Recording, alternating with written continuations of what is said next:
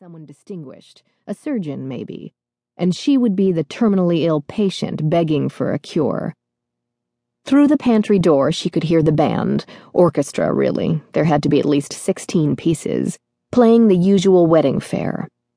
Leo grabbed her hands and pulled her into a little two step. He sang close to her ear, above the beat, his voice pleasantly lively and rich. Someday, when I'm awfully low, when the world is cold, I will da da dum just thinking of you and the way you look tonight. Matilda shook her head and laughed a little, pulled away. His attention was unnerving, but it also made something deep within her thrum. And fending off Leo in the pantry was marginally more interesting than wrapping asparagus with prosciutto in the kitchen, which was what she was supposed to be doing. When she shyly told him she wanted to be a singer, he immediately offered that he had friends at Columbia Records, friends who were always keen to discover new talent.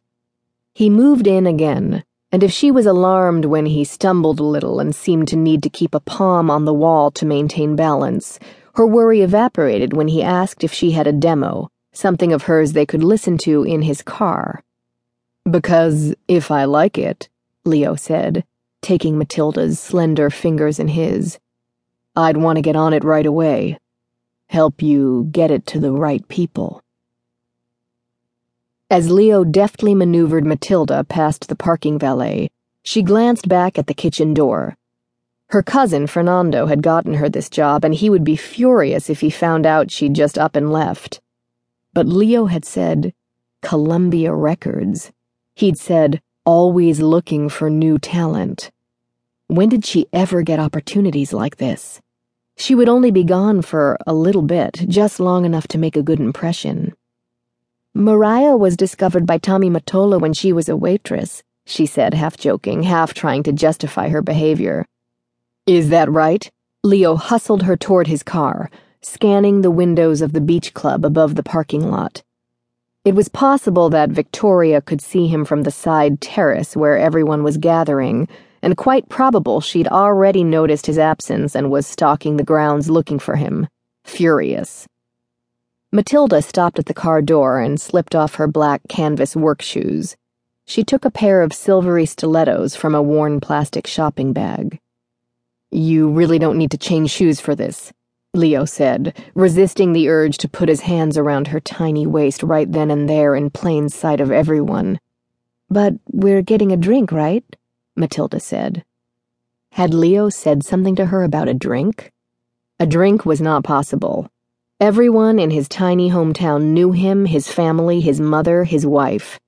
He finished off his martini and threw the empty glass into the bushes.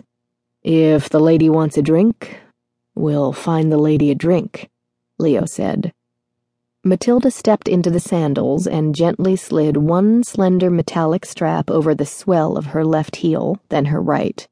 She straightened, now eye level with Leo. I hate wearing flats, she said, tugging her fitted white blouse a little lower.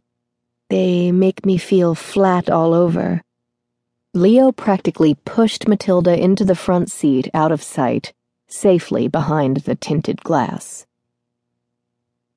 Sitting in the front seat of the car, Matilda was stunned to hear her tinny, nasal voice coming through the car's obscenely high quality speakers.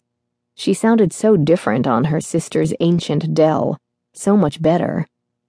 As Leo listened, he tapped his hand against the steering wheel.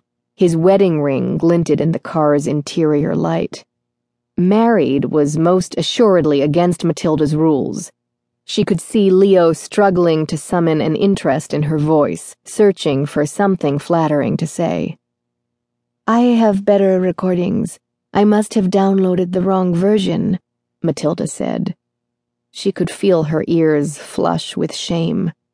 Leo was staring out the window. I better get back, she said, reaching for the door handle. Don't, Leo said, placing his hand on her leg. She resisted the impulse to pull away and sat up a little straighter, her mind racing. What did she have to sustain his attention? She hated waitressing, but Fernando was going to kill her for disappearing during dinner service. Leo was bold.